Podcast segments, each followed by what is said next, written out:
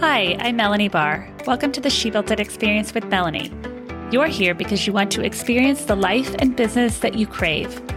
Join me as I talk to women who have successfully built it, a career and business that they love. We dive into the topic of how they built it and talk about everything from having the courage to make career leaps to the details of how to lead effectively, create successful teams, implement strategies for growth, and infuse tech innovation. Magic happens when we focus on the part of ourselves and our business that brings us joy. So let's dive in. Hi, She Built It family. Today is a special episode about joy. I think a lot about how to make sure I have joy in my life, and sometimes I have to be mindful about what brings me joy and find it on purpose. Today, I'm sharing how a few of my previous guests make sure they are finding and living their joy. I hope this episode inspires you because we can all use a little more joy in our lives. My days, even on the roughest days, are so much better because in the morning, I wake up. I'm not a coffee drinker, but I have to drink Spark. It's a sort of nutritional supplement kind of energy drink. Either light a candle or get my diffuser going, and I read my devotional, and then I write in my gratitude journal. That has changed the way that my whole day goes. I'm able to focus on the things that give me joy and I love music. I turn my music on, and then everything else after that. When the kids are going 500 different directions, not listening, screaming, falling out, I get stuck in traffic, it makes it so much more bearable because I started my day out that way. I would highly recommend moms, women especially, we carry a lot of stuff. If we start our day out with whatever it is that gives us joy, the whole rest of the day is like piece of cake.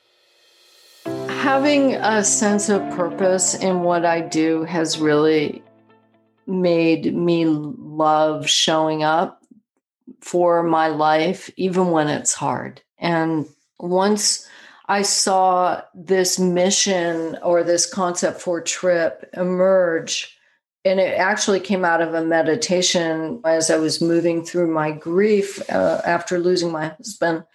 I got really excited about building and looking at my this new stage of my life with optimism and hope.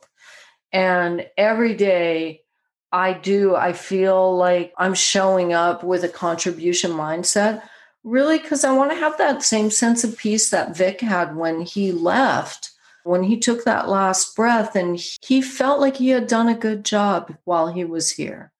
And so for me, I break it down to what am I doing today as if it were my last day to make a difference in how I interact with people that I am connecting with every day, that I'm being kind and considerate and mindful that when I make mistakes in those areas that I immediately clean it up and that I can finish my day with a sense of I did good today. I showed up for my day fully.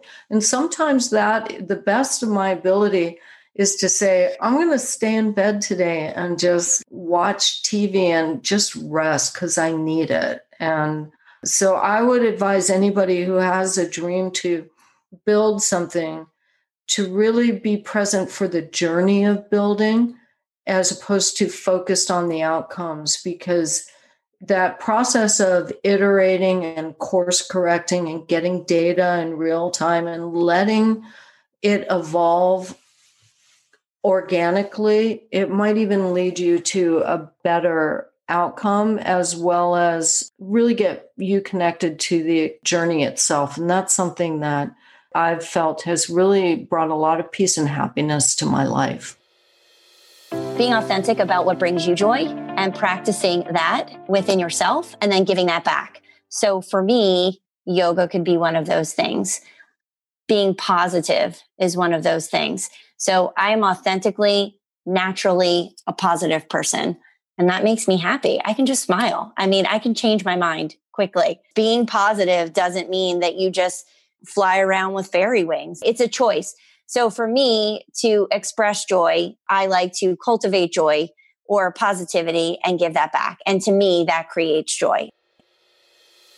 I think focusing on my inner child. It's easy to get away from that little self, but that's where I find all my joy is when I'm dancing or when I'm singing or when I'm playing or when I'm just having a connected moment with somebody.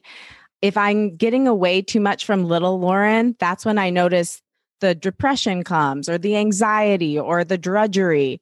The, the inner child is our source of creativity. It's our source of wonder. It's our source of possibility. And so, really honoring her, kind of mothering her in a way, allows me to refocus on the joy and what my deepest desires are in life and veer away from the things that just aren't real.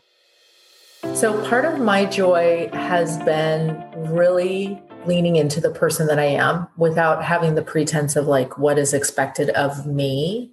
I have really enjoyed that full expression of myself and expansion. And that's been a lot of exploration around meditation and mindfulness and writing and reading. I've been working with an executive coach for about a year and a half. So she's an executive coach, but she has a spiritual approach. She's opened my eyes as to how I can integrate who I am as a professional with who I am as a person holistically, not trying to be someone at work that I'm not at home or vice versa. That's probably my biggest joy is the interesting journey back home to myself in seeing the holistic aspect of who I am and enjoying all of that as Tracy coming up to the party without feeling like, oh, this is business Tracy. And now I'm going to go out on a date and now I'm going to bring date Tracy. Tracy is all one. And that's fun. And the second thing that I would say for those who are entrepreneurs and builders, the one thing that I recognize is I also didn't say what I thought.